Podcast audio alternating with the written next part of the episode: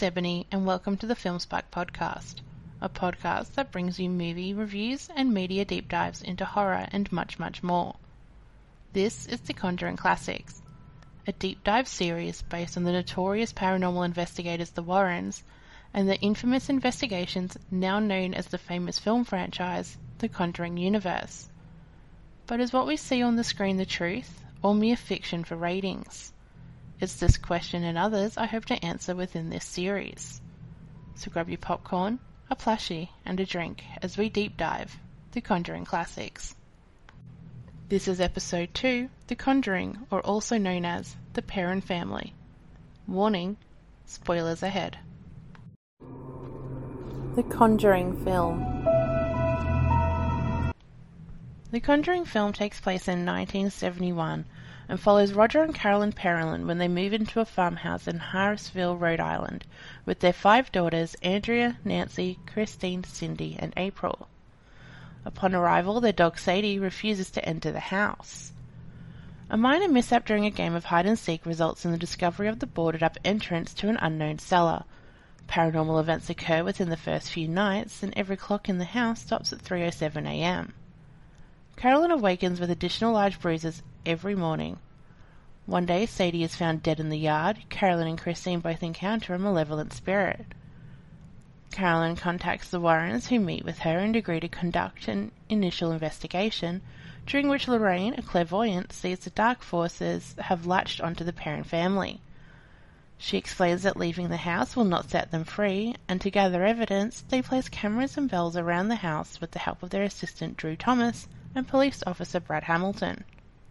Further research reveals that the house once belonged to an accused witch named Bathsheba Sherman, who sacrificed her week-old baby to the devil and killed herself in 1863 at 3.07 in the morning after proclaiming her love of Satan and cursing all who took her land. There are reports of numerous murders and suicides through the years in the houses that were built on the property. One morning, Bathsheba appears to Carolyn and fully possesses her. That night, the group hears the spirit lurking. Cindy into the wardrobe, where she reveals a secret passage. Lorraine enters the passage and falls down to the cellar, where she sees the spirit of a woman whom Bathsheba had possessed long ago and used to kill her child. Bathsheba attacks Nancy. The incident is caught on camera. The Warrens conclude it is sufficient evidence to receive authorization from the Catholic Church to perform an exorcism. But Father Gordon explains that approval would have to come directly from the Vatican because the Perron family are not members of the Catholic Church. The Warrens' daughter Judy is attacked in the Warren home by Bathsheba. The Perron family takes refuge at a motel, but Carolyn takes Christine and April back to the house to kill them. Ed Lorraine and Brad find Carolyn in the cellar trying to stab Christine. Lorraine warns that if they take Carolyn outside the house, Bathsheba will kill her. They tie Carolyn to a chair and Ed attempts the exorcism himself, though Carolyn escapes and attempts to kill April.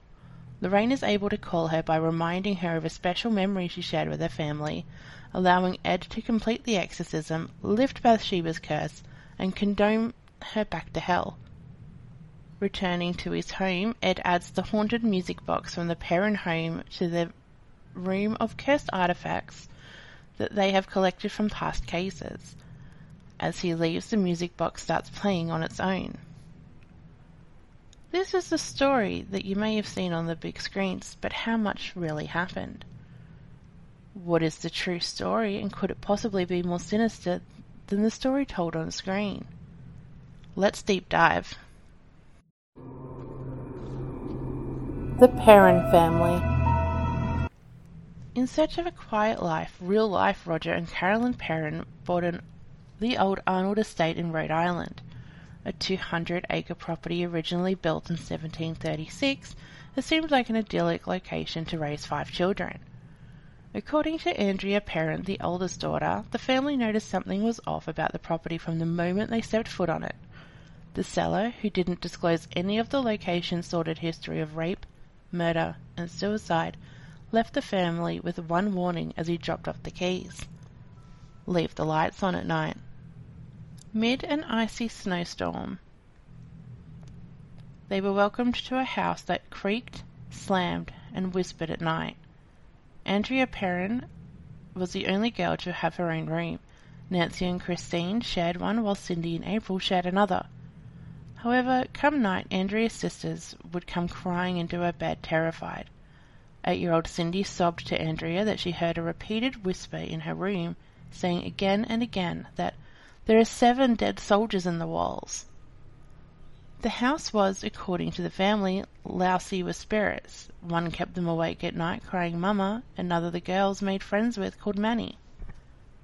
Over the decade, the family lived at the house. The Warrens came over to investigate many times, once performing a seance on Carolyn that, according to Andrea, caused her mother to speak in tongues and levitate. It wasn't until 1980 that they were able to sell the house and move out. Members of the Perron family still attest to enduring a decade of horrors in the old Arnold house in Harrisville, Rhode Island. Andrea Perron published a three part memoir entitled House of Darkness, House of Light. Andrea details incidents such as the stink of rotting fish, a disturbing presence in the basement, and the girls' beds hovering off the ground. The parents lacking enough finances to move to another house.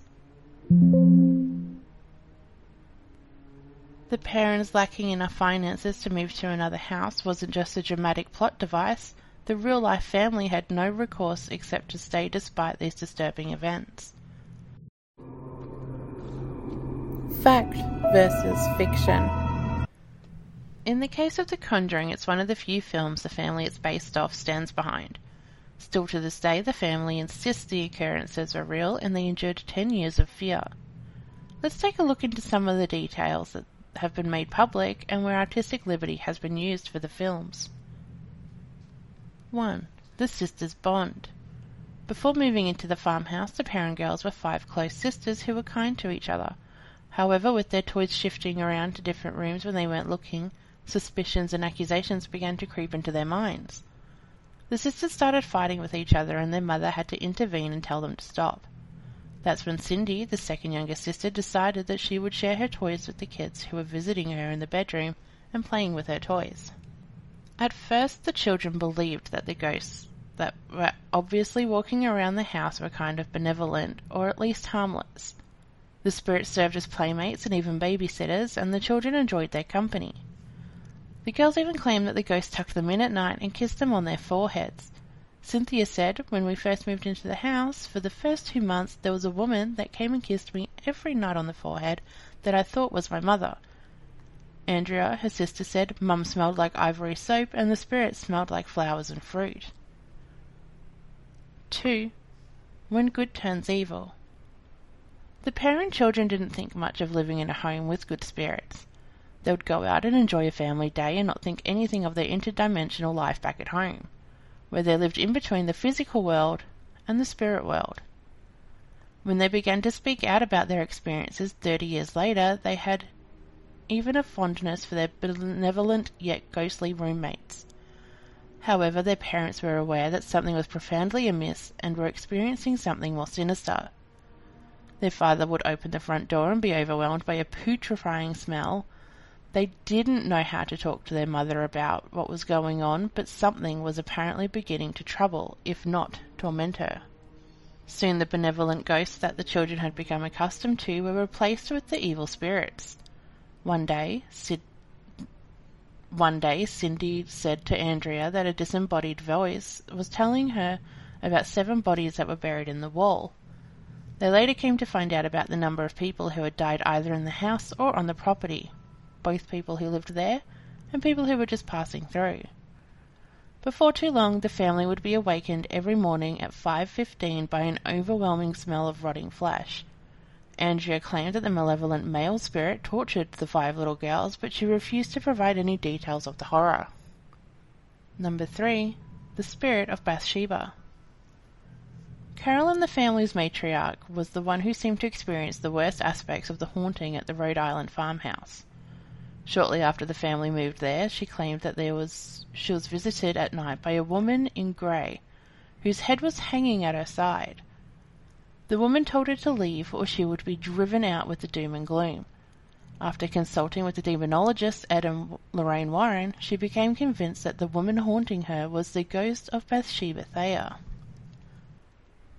Bathsheba Thayer lived in the farmhouse in the 19th century and had four children, three of whom died. She was accused of sacrificing an infant by Satan or to Satan by stabbing it in the back of the neck with a knitting needle, though the evidence could not be held up in court. When Carolyn received a mysterious stab wound in her leg that seemed to be similar to the one that killed the infant, Lorraine Warren suggested that Bathsheba had taken her knitting needles to the grave and was using them in the hauntings. Andrea Perron said in an interview whoever the spirit was, she perceived herself to be mistress of the house, and she resented the competition my mother posed for that position. Number 4. The Possession Bathsheba Thayer's haunting at the house allegedly began as harmless poltergeist activity. The family members might find themselves prodded, poked, or pinched, objects would be mysteriously moved from one place to another. Much was attributed to the friendly ghouls until things got much, much worse. The local lore says that Bathsheba Thayer was a witch who made a pact with the devil in which she was granted a youthful beauty, but at a high cost. She was turned into stone upon her death. As a ghost, she was condemned to torture people, possibly out of jealousy for beauty that could never be again hers. Enter Carolyn Perron, a beautiful woman and the wife of Roger Perron, Andrea believed that Bathsheba wanted Roger and was prepared to do anything to get him. Carolyn claimed that Bathsheba tormented her both emotionally and physically, as if the ghost was actually possessing her. She claimed that Bathsheba stabbed her in the leg with a knitting needle and was continually hiding things, making her feel as if she was going insane. At the least, she always felt drained. Roger, on the other hand, only saw Bathsheba's sweeter side, the loving caresses and innuendos. 5. Contacting the Warrens. In the movie, Carolyn contacts Ed and Lorraine Warren to see if anything could be done about the hauntings occurring at the house. The woman was desperate to relieve the family of the horror that was unfolding. However, in real life, it was the family friend, not Carolyn, that brought them into the story. They were in nearby Connecticut where they were working on other cases of paranormal activity. Andrea said, We never actually contacted the Warrens. Our friend Barbara went to see them in Putnam because they did things all around the area. They were informed about us, and the Warrens immediately decided that they were going to investigate. Perhaps the reason why Carolyn herself didn't contact the Warrens is that she was afraid that no one would listen to her. Reportedly, when they came to visit, she was ecstatic that someone believed her and might try to help. Why didn't the father, Roger, try to contact the Warrens or anybody else? Because for a long time into the family's nightmare, he simply didn't believe it was real. In fact, the girls claimed that at first Roger was actually unhappy about somebody else being brought into the situation. Number 6. Making it worse. In the movie, the Warrens successfully exorcised the house and cleaned it of all the evil spirits. However, the parents claim that the Warrens didn't do anything to make the ghost leave. In fact, they made everything worse. The Warrens began by talking to each other of the, f- the family members about what happened. They later conducted a seance with the parents in the basement of the home. Lorraine never talked publicly about what happened during the ritual, but she was clearly disturbed by some of the things she saw. Andrea claimed to sneak down into the basement during it. She said my mother began to speak a language not on, of this world in a voice not her own. Her chair levitated and she was thrown across the room. The Warrens continued to visit the family over the next decade. However, their best intentioned efforts did not alleviate the paranormal activity of the house. Though the family claims that the movie The Conjuring is based on real events that happened the, to their family, its plot was mainly drawn from consultations with Ed and Lorraine Warren. Number 7. Hide and Clap. In the movie, Hide and Clap is a variation of the classic game Hide and Seek, except it is way, way creepier. In Hide and Clap, the person who is it is blindfolded while everyone else hides. She then claps, and anyone around has to clap in response until someone can be found. In the movie, the blindfolded mother is tormented by Bathsheba Thayer, who repeatedly claps her hands to taunt her.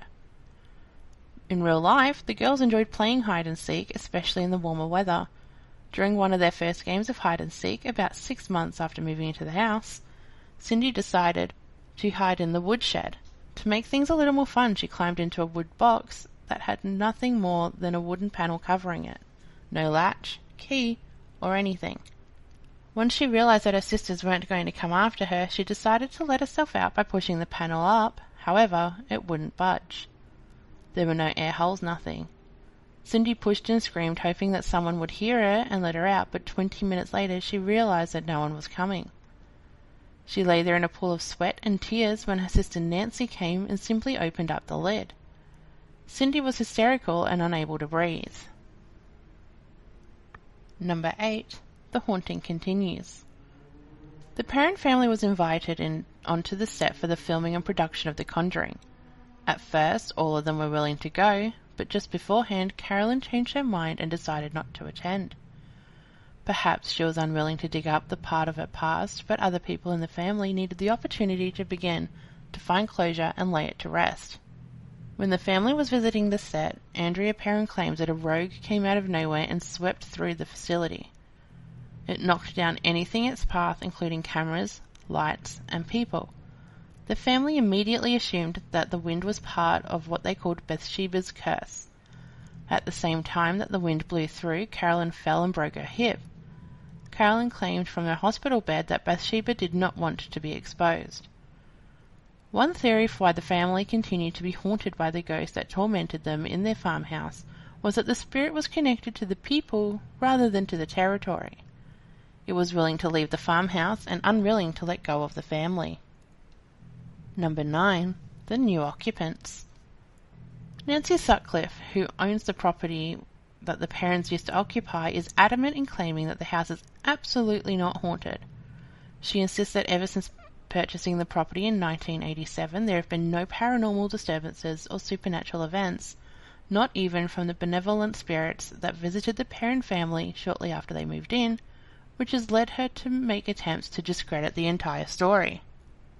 There could be several explanations for the current state of affairs. One is that the ghost that terrorized the parents left. They probably didn't go immediately when the parents moved, as there are reports that subsequent homeowners who also term- tormented while they were in the house. They may have, in some way or another, followed the parents throughout their lives because the degree of haunting that they experienced after they left the house was incredibly diminished. Another explanation is that the story the parents told was false. After all, the movie Conjuring is based more on the case files of Ed and Lorraine Warren than on autobiographical evidence presented by the family. However, Andrea Perron wrote a trilogy, House of Darkness, about their experiences. Another possibility is that the ghost is still present and waiting for the right person to begin haunting again. Number 10. Was it really Bathsheba? The idea that the most malevolent of the spirits at the house, the one torturing and even possessing Carolyn Perron, was the ghost of Bathsheba Thayer came from Lorraine Warren. Karen had a perfectly concentric wound on her leg that mysteriously appeared about the time that the Warrens began to investigate the haunting. Lorraine saw it and immediately presumed that it was made by Bathsheba Thayer, who was accused of stabbing an infant in the back of the neck as a means of sacrificing the child to Satan. Lorraine claimed that Bathsheba took the knitting needles to her grave and used them in the hauntings. Lorraine's story is based almost entirely on assumption and circumstantial evidence. The people were unable to prove that Bathsheba actually did stab a child with a knitting needle, so it's entirely possible that the crime never even transpired. In fact, there is no historical evidence that such a trial even took place. Additionally, the ghost never claimed to be the spirit of Bathsheba Thayer. If there indeed was an evil spirit haunting the family, and the family insists that there was, it may have been an unknown entity that was not associated with another person's ghost at all. So, in conclusion, what have we learned? The Perron family definitely experienced something, but what? Who really knows? The Conjuring film is loosely based on the Perron f- family, however, more so introduction to the Warrens as opposed to the Perron family itself. Bathsheba was real, however, malevolent Unlikely. Malevolent? Unlikely. How do you feel about the parents and their experiences?